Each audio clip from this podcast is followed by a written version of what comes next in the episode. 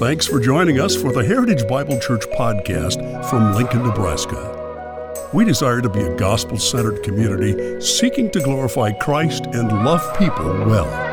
We hope you enjoy today's podcast.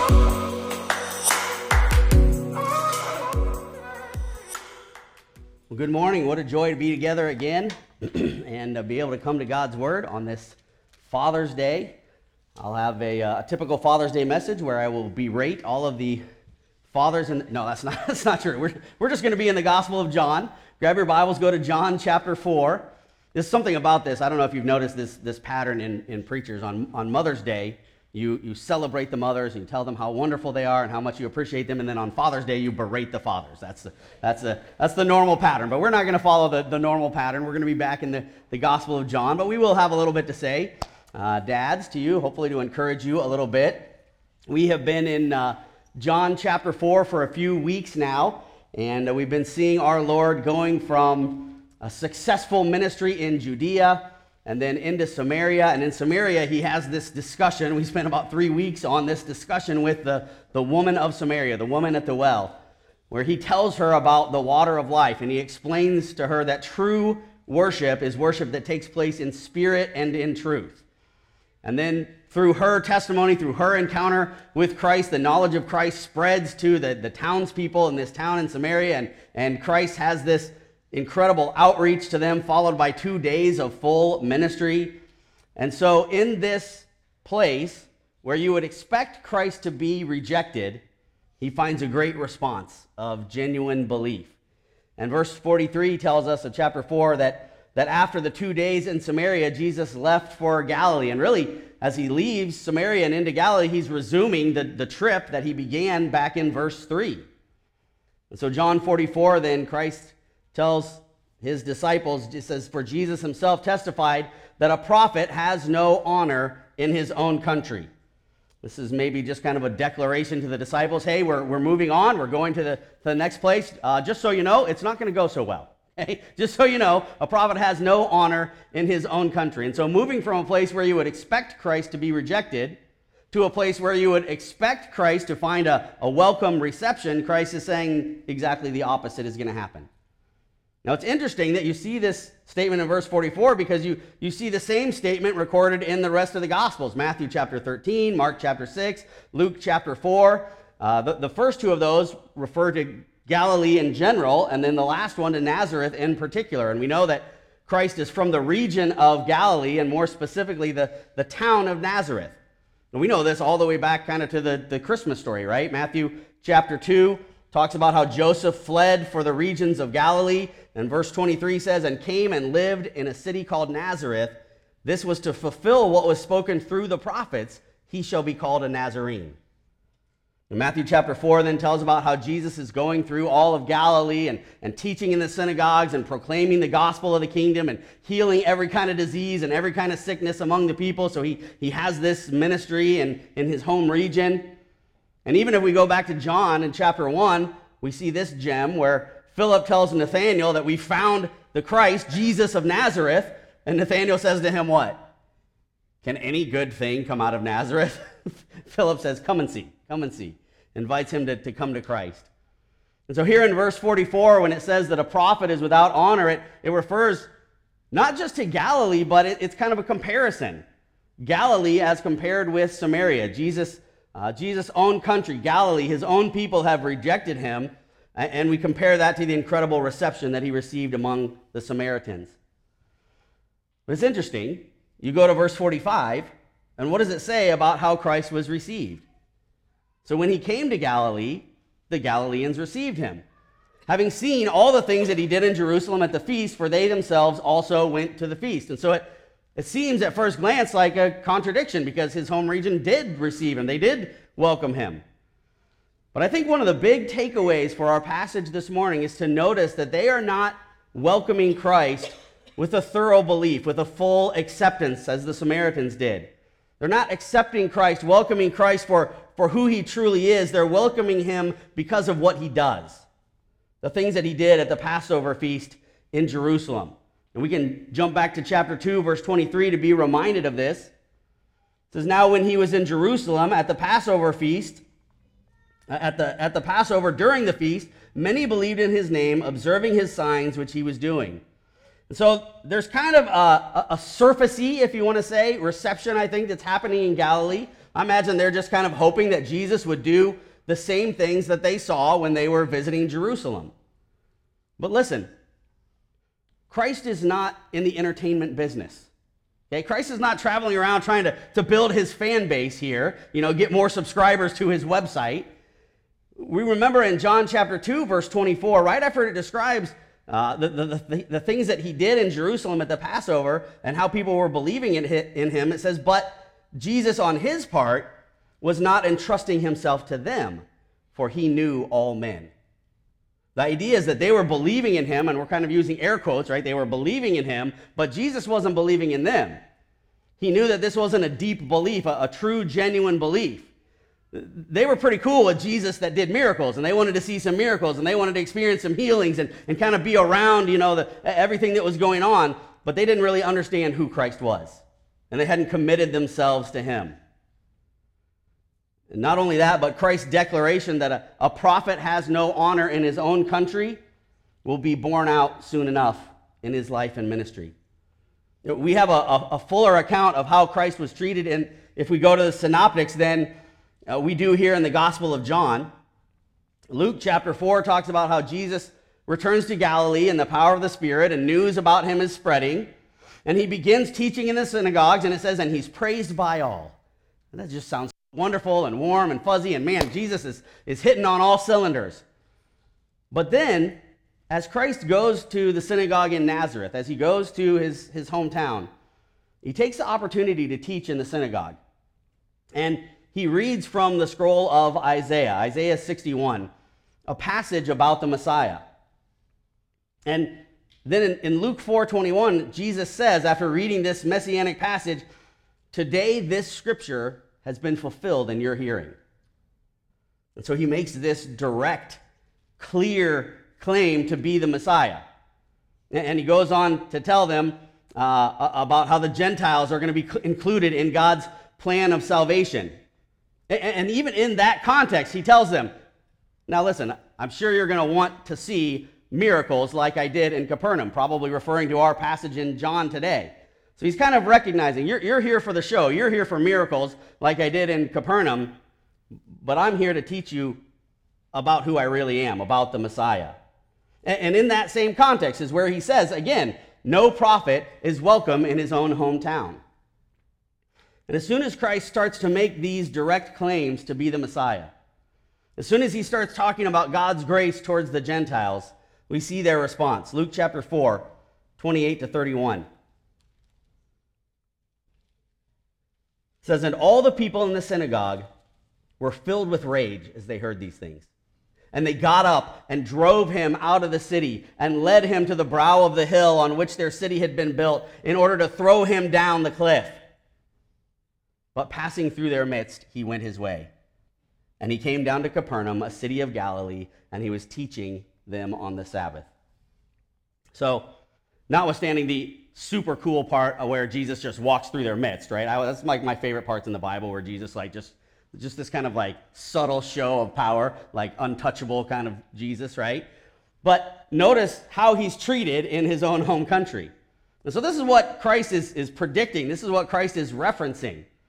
And so we come to verse 46 of John chapter 4, and, and the main story for this morning is the healing of the nobleman's son, but we kind of have this background as our understanding. And I want to just borrow Homer Kent's brief outline for this morning, so I'll, give this to you. I, I love the way it focuses our attention on the main issue. And the main issue is faith. The main issue in the Gospel of John is, is belief. And so in verses 46 to 48 this morning, we have faith based on signs and wonders faith based on signs and wonders. This is kind of, you know, low level, in a sense, faith. Coming to Christ for, for, for what we can get from Christ, in a sense, in, a, in an earthly sense. In verses 49 to 50, we have faith based on the words of Jesus. And we'll see this nobleman, we'll see this man uh, uh, uh following through on what Christ tells him to do. Faith based on the word of Jesus. And then in verses 51 to 54, we have faith placed in Jesus himself a true understanding of faith in the person of Christ. So, verses 46 to 48. Therefore, he came again to Cana of Galilee, where he had made the water wine, and there was a royal official whose son was sick at Capernaum. When he heard that Jesus had come out of Judea into Galilee, he went to him and was imploring him to come down and heal his son, for he was at the point of death. So Jesus said to him, Unless you people see signs and wonders, you simply will not believe. Well, again, the context that we come to this with, we see in verse 46, even in the word therefore, right? In other words, precisely because of the reception that the Galileans displayed, precisely because their reception was so dependent on miracles, unlike the, the faith of the Samaritans, therefore, on visiting Cana and, and being petitioned to perform a miracle, Jesus' response is driven by their superficial belief. We might ask the question why does Jesus leave and go to this place in the first place? Why, why leave a place where successful ministry is happening? I mean, just, just set up shop and just bask in the, the glory and the belief and the adulation of the people there. But again, this is not a business endeavor. This is not trying to figure out the best way to market Jesus. Christ is doing the will of the Father. Look at verse 34 again, chapter 4, verse 34. Christ is driven to do the will of the Father. And so Christ moves forward even though he knows he'll be rejected by many. In fact, we, we might say the Messiah's rejection is precisely how the plan of God will be accomplished. And so it's a reminder to us that the easiest path, the, the path of least resistance, isn't always the path of God for us, right? That sometimes God calls us to do hard things, to do difficult things, to go through difficult seasons. I was reminded in, in, uh, in reading this of uh, a time years back in our ministry where we, we got a call and we got an opportunity to, to go and, and help with a ministry, and I, I felt just a, a, genuine need, kind of a, a, pull to go and, and, and meet this need in another ministry. But, but boy, we were so happy where we were and so comfortable where we were. And, and uh, I talked to my wife. I said, you know, I, I could really see us meeting this need. I, I, know it's a genuine need, but I said, I just, um, I don't think we should do it. I said, I, I just feel like, you know, we could, we could be comfortable here where we are the rest of our life. My wife's response was, oh, I, I didn't know God called us to be comfortable. Said, well, your super spirituality is going to get your house sold and we're going to pack up and move, which is exactly what we did, right? And it's just that God doesn't necessarily call us to a life of comfort, God calls us to a life of service. And this is exactly what Christ models for us. There are, so, so, so Christ moves. He, he, he follows to, to accomplish the plan of God. So he goes back to Cana, which is where the first miracle, the, the wine at the wedding, occurred, right? And, and I think, again, part of the reason for going to Galilee is in order to be rejected, in order to, to show forth the truthfulness of the statement that a prophet has no honor in his own country. And so in this story, we have three main characters the nobleman, the nobleman's son, and Jesus. And this royal official or, or kingsman uh, must have been a pretty big deal. Okay, he's got, uh, we assume, probably connections to Herod Antipas, who's not exactly a king, but essentially functions in that way. He's the tetrarch of, of Galilee at the time. And this brings to mind, as I think about the nobleman, 1 Corinthians chapter 1, verse 26, which says, Consider your calling, brethren, that there are not many wise according to the flesh, not many mighty, not many noble. Well, why is that? Why do we have verses like this and, and others? I think oftentimes people of influence, people of wealth, uh, people who have achieved a measure of success in the world's eyes may not see their need. Maybe they don't turn to the Lord because they, they think they've got it all figured out. And even the Jews, if you think of, uh, of their thought process at this time, they may have seen a, a man like this, nobleman, coming, and, and they may have been accustomed to seeing riches as a sign of God's favor. But Christ describes it as a barrier, right? A barrier in relation to the kingdom of God. Turn to Mark chapter 10.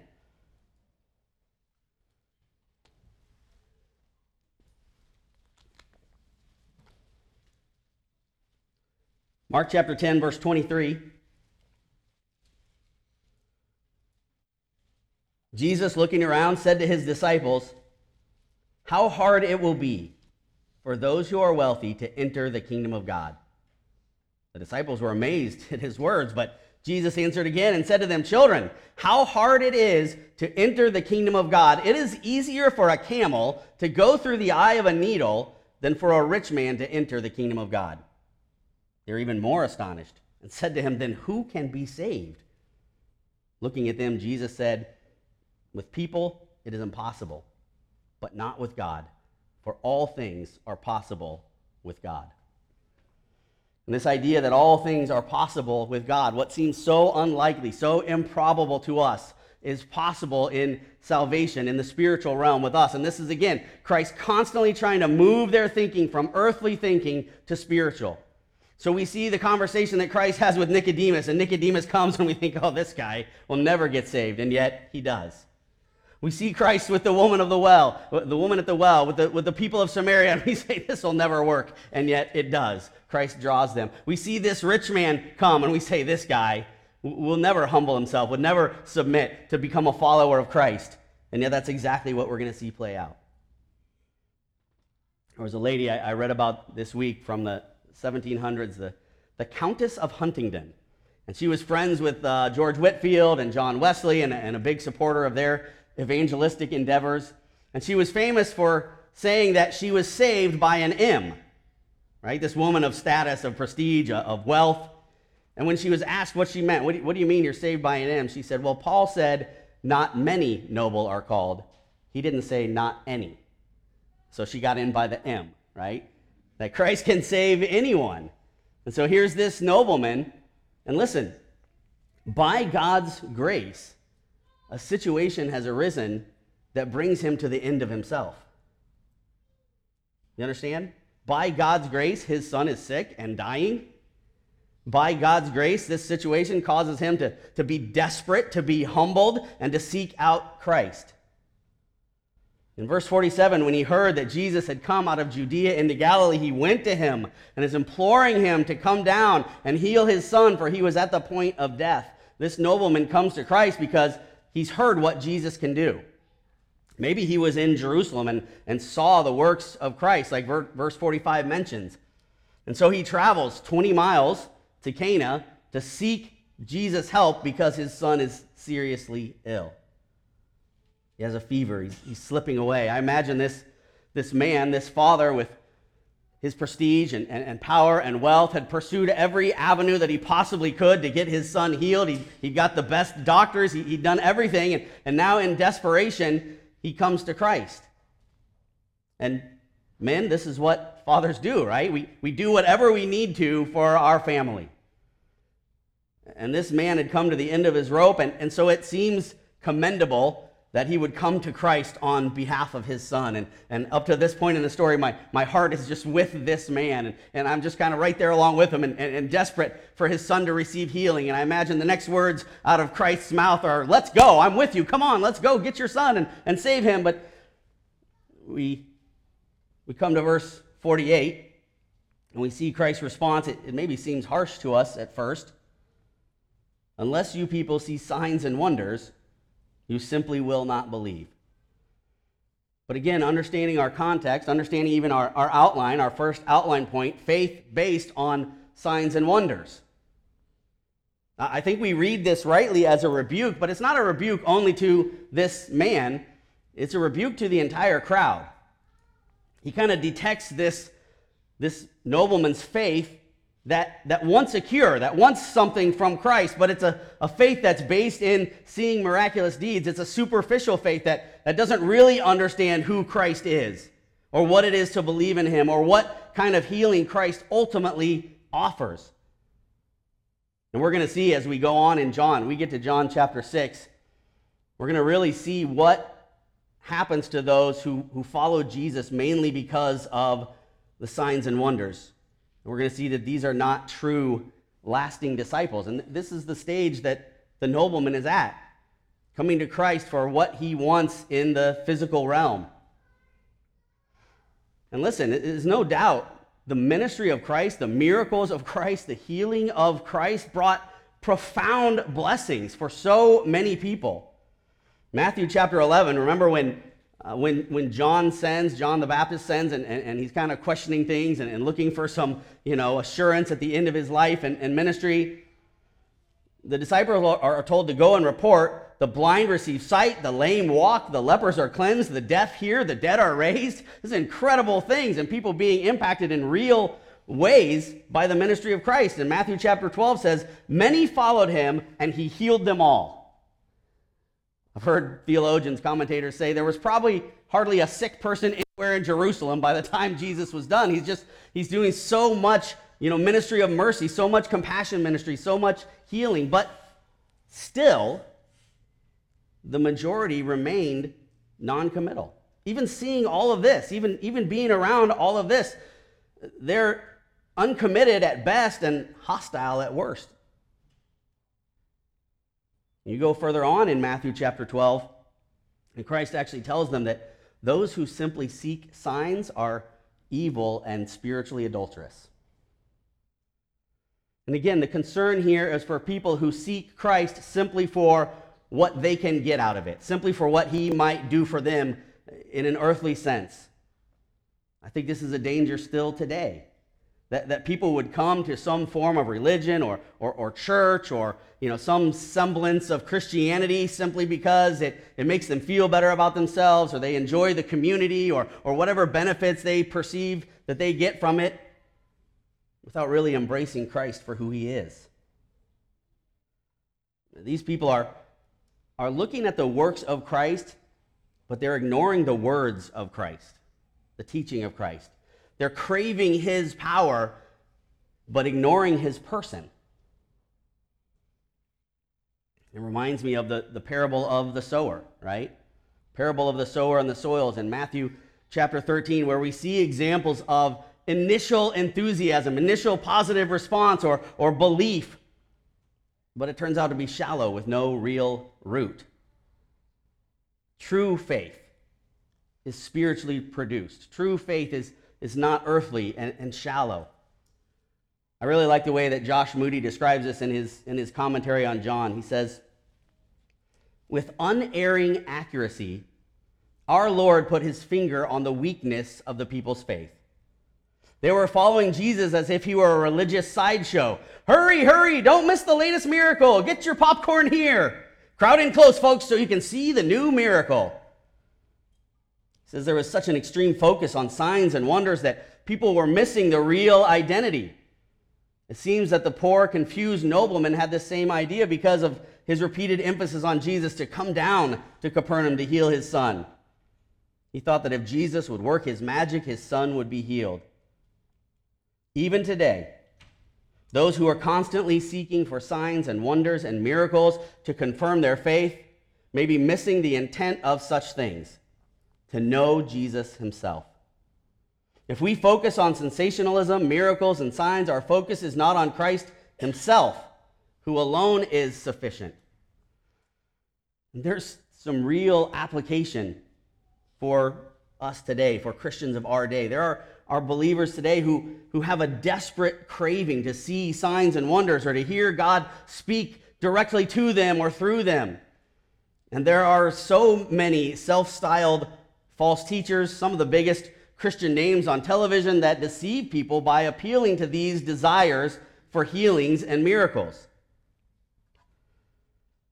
the prosperity gospel, or the health and wealth gospel, or the, the most popular name that it's branded by, really, is the word of faith movement, is really a perversion of the true gospel of Christ.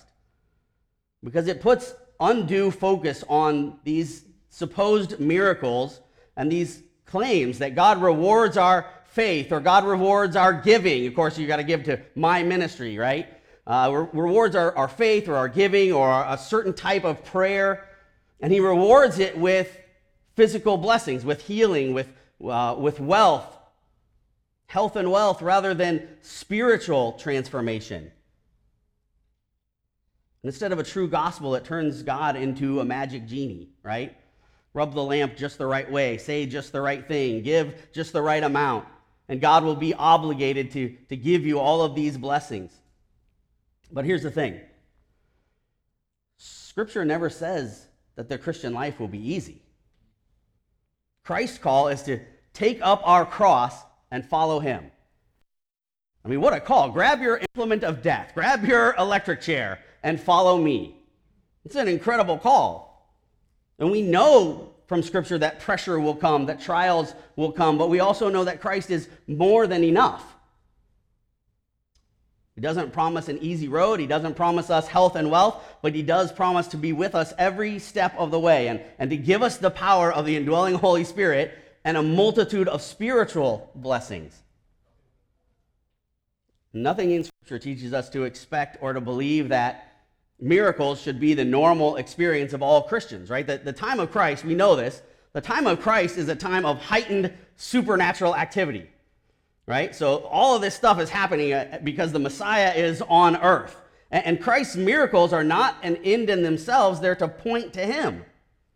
They're a proof of, uh, of his claims concerning himself. So that brings people initially, but the, the idea is then we now we move to the next level of faith, to really following Christ. Acts chapter 2 says, Men of Israel, listen to these words. Jesus the Nazarene, a man attested to you by God with miracles and wonders and signs which God performed through him in your midst, just as you know yourselves. And so we believe that these miracles had a specific purpose in the formation of the church. And now, in light of the closing of the canon of, of Scripture, the purposes for these gifts have, have passed away, and we have the written Word of God as our full measure of truthfulness that, that's sufficient for our daily life, for our Christian living, for our evangelism. We have this book which records the life and the, and the miracles and everything that Christ did, his death and resurrection, his greatest miracle. And this is no small thing. To realize that in this day, you can get on a hundred different apps, a hundred a million different websites. You can go to Walmart for $5 and buy a complete copy of the Word of God to hold in your hands, to bring, to set in your lap at church, to use on a daily basis for your own personal devotions, to bring people to see Jesus Christ and, and, and who He is and what He did and His death on their behalf. This is an, an incredible gift and blessing. And yet, so often, I think as believers, we, we have the Bible sitting right here and, and we're saying, God, please speak to me. Maybe the Holy Spirit is like, it's right there. it's right next to you. Just pick it up, read it, see what God has to say to you for your life. Having said all of this, Christ is not disparaging signs and miracles. He just doesn't want people to stop there. In fact, not only is he not disparaging signs and miracles, guess what? He's about to do one. He's, he's about to heal the son. And, and spoiler alert, the healing leads them to faith in Christ. And this is exactly what Christ wanted for people to move beyond the signs and wonders to believe in his word and have full faith in him. So we go to our next heading, verses 49 to 50 faith based on the word of Jesus. Verse 49 says, The royal official said to him, Sir, come down before my child dies. And Jesus said to him, Go, your son lives. The man believed the word that Jesus spoke to him and started off. The nobleman pleads for his son again. Lord, he says, this time with a, sense of urgency, before my son dies. Again, there's an example here of a, a good father who's desperate for his son to be made well. And he's found Christ, and he has some measure of belief in him. But you notice that even, even his belief, even his understanding of Christ right now falls short.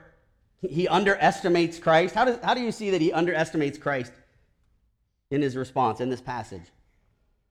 Well, first of all, he thought that Jesus had to be bodily present in order to heal. He's kind of limited in his understanding of, of how far reaching the power of Christ really is. And, and maybe this is because he was in Jerusalem and he saw Christ performing miracles in person, so he just assumed, like, you, you got to come with me. And not only that, but he, he must have assumed that Jesus could heal but not raise the dead. Like, hurry before he dies, as if death would limit Christ's power or ability. And, and a question that I think is interesting to ask Did Jesus give the nobleman what he wanted? Well, Jesus' reply in the first part of verse 50 Go, your son lives, kind of has a yes and a no, right? Jesus grants the healing, but he doesn't go down to Cana. Understand, sometimes God can work in ways that we didn't anticipate.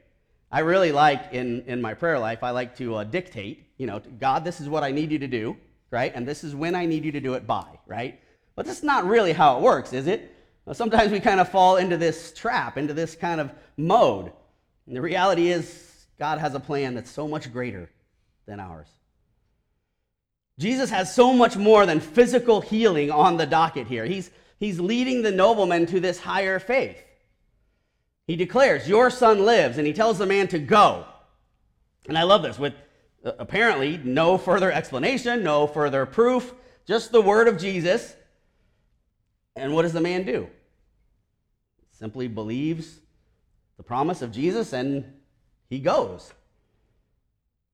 So we come to verses 51 to 54. Faith placed in Jesus himself.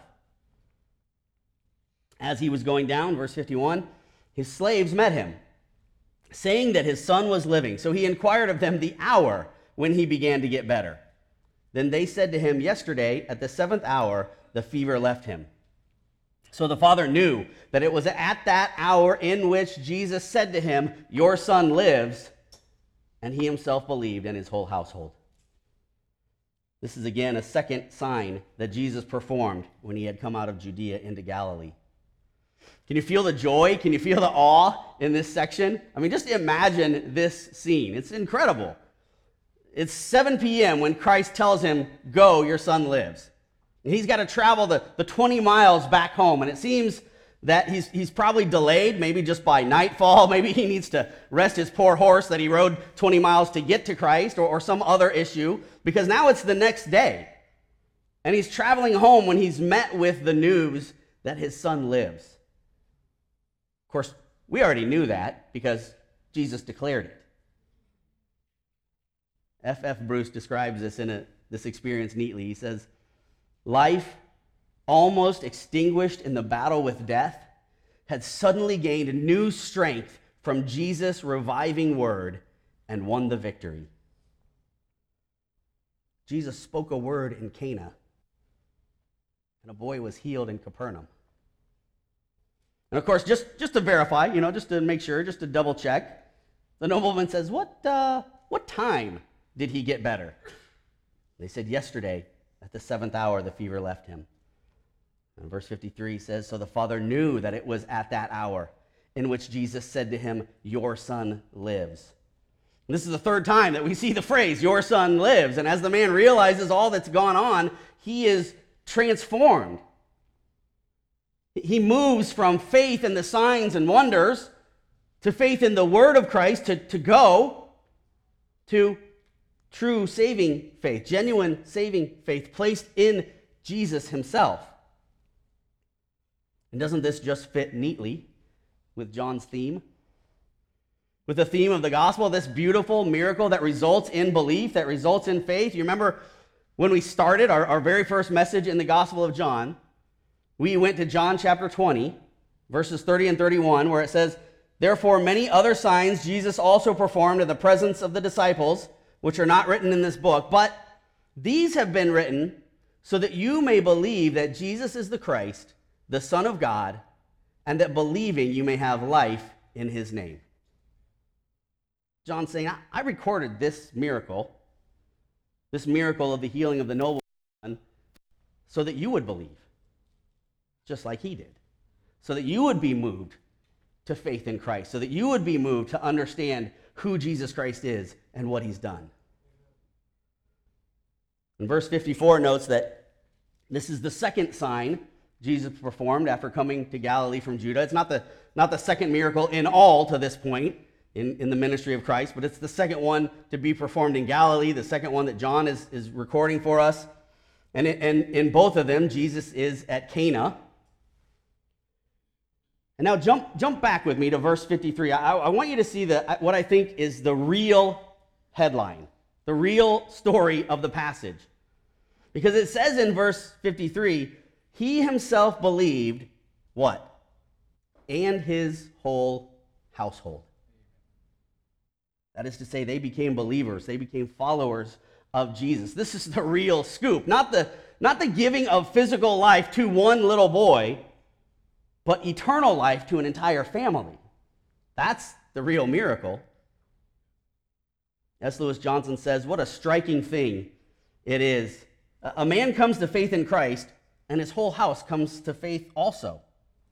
You know, I've often seen this happen around the country. He says, discussing the salvation of in, an individual, we'll discover that that person was the first believer in their immediate home, and now every member of the house has become a Christian. It's a most wonderful thing that often happens and has happened here. It happened in the house of the Philippian jailer. Remember, for he himself believed, and his whole house believed with him. I'm sure that many of you in this audience, since you can sing, I have been redeemed, can also look around and in your family and, and see how one member of the family came to Christ, and as a result, the whole family has become a Christian family. And many of you have experienced this for yourselves. I, I know so many stories of, of one person, uh, children in our ministry. I know a family who their children got invited to vacation Bible school, and that just started this spiral in their family of, of people coming to Christ. And some of you say, well, it, it hasn't happened in my family. My my aunt, my uncle, my son, my daughter, my, my parents.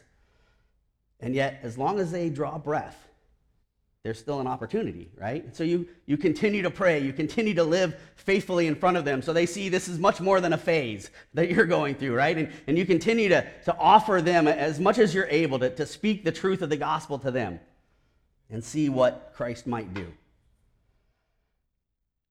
What do you think is more important? to this father in John chapter 4, to this nobleman, really to any godly parent. Their children's physical well being or their eternal soul. Do you pray as fervently for your children's salvation as you do for their safety, for their healing?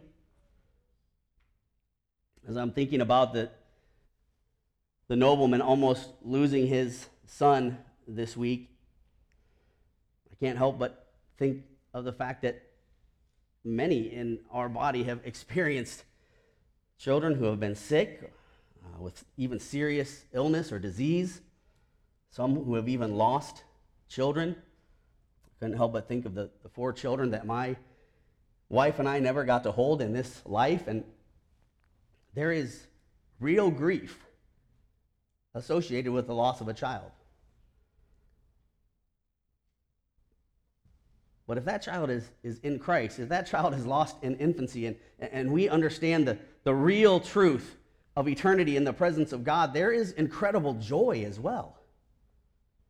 Because we believe in eternal life, and, and for me to know that a child of mine was spared the cruelties of this world and ushered straight into glory, that is amazing. Not to have to worry about their salvation and to have a, a guaranteed reunion, that's not a small comfort. That's not a small blessing. And as desperate as this father was in John 4 to have his son healed, his eyes were opened that day to what really matters most. It's good, men, fathers. On Father's Day, it's good to care about the physical health, the well being of your family, to, to be providers. In fact, that's your responsibility before God. 1 Timothy 5 8 says, If anyone does not provide for his own, and especially for those of his household, he's denied the faith and is worse than an unbeliever. So it's, a, it's, a, it's no small thing to, to care for the physical needs, to be a provider for your family, but it's just the first step to biblical fatherhood. So I want to close with just a, a few words here for us. Pastor Jack Hughes has this word for us on Father's Day. He says, Many husbands are content to be wage earners. Meanwhile, the children are all watching this. They learn from their dad that spiritual pursuits are not important. Instead, making money, buying things is what's important. And thus, the children who grow up in homes where the father isn't a spiritual leader usually depart from the faith their father professed to have. Well, that that would not be so at Heritage Bible Church, but they, we understand The, the simple biblical truth that the father is primarily responsible for child training. Ephesians 6 4 says, You fathers do not provoke your children to wrath, but bring them up in the training and admonition of the Lord. Men, teach your children the gospel. Model love for Christ. Model a life that glorifies Him. Be intentional about it. As desperate as we see this man pursuing physical healing for his son, have this, this desperate uh, idea in your heart, in your mind, that, that you can't give up to see your children come to Christ and, and live for his glory. And be intentional about it. Fathers, have you, have you planned your summer? I'm not asking if you have the, the baseball schedule posted on the fridge. I know you do. I'm not asking if you planned a, a barbecue or a summer vacation, you know, camping trip, trip to the beach. But have you planned how you will redeem these months and this time to minister to your family spiritually?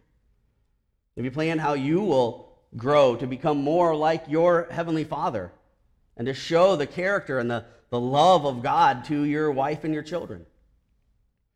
And I know sometimes this seems like a, like a daunting thing. It just kind of seems overwhelming, this idea of, of spiritual leadership in the home. And so we maybe we just kind of push it aside and focus on other things, you know, just try to be a good guy and, and make sure the bills are paid. Well, let me encourage you.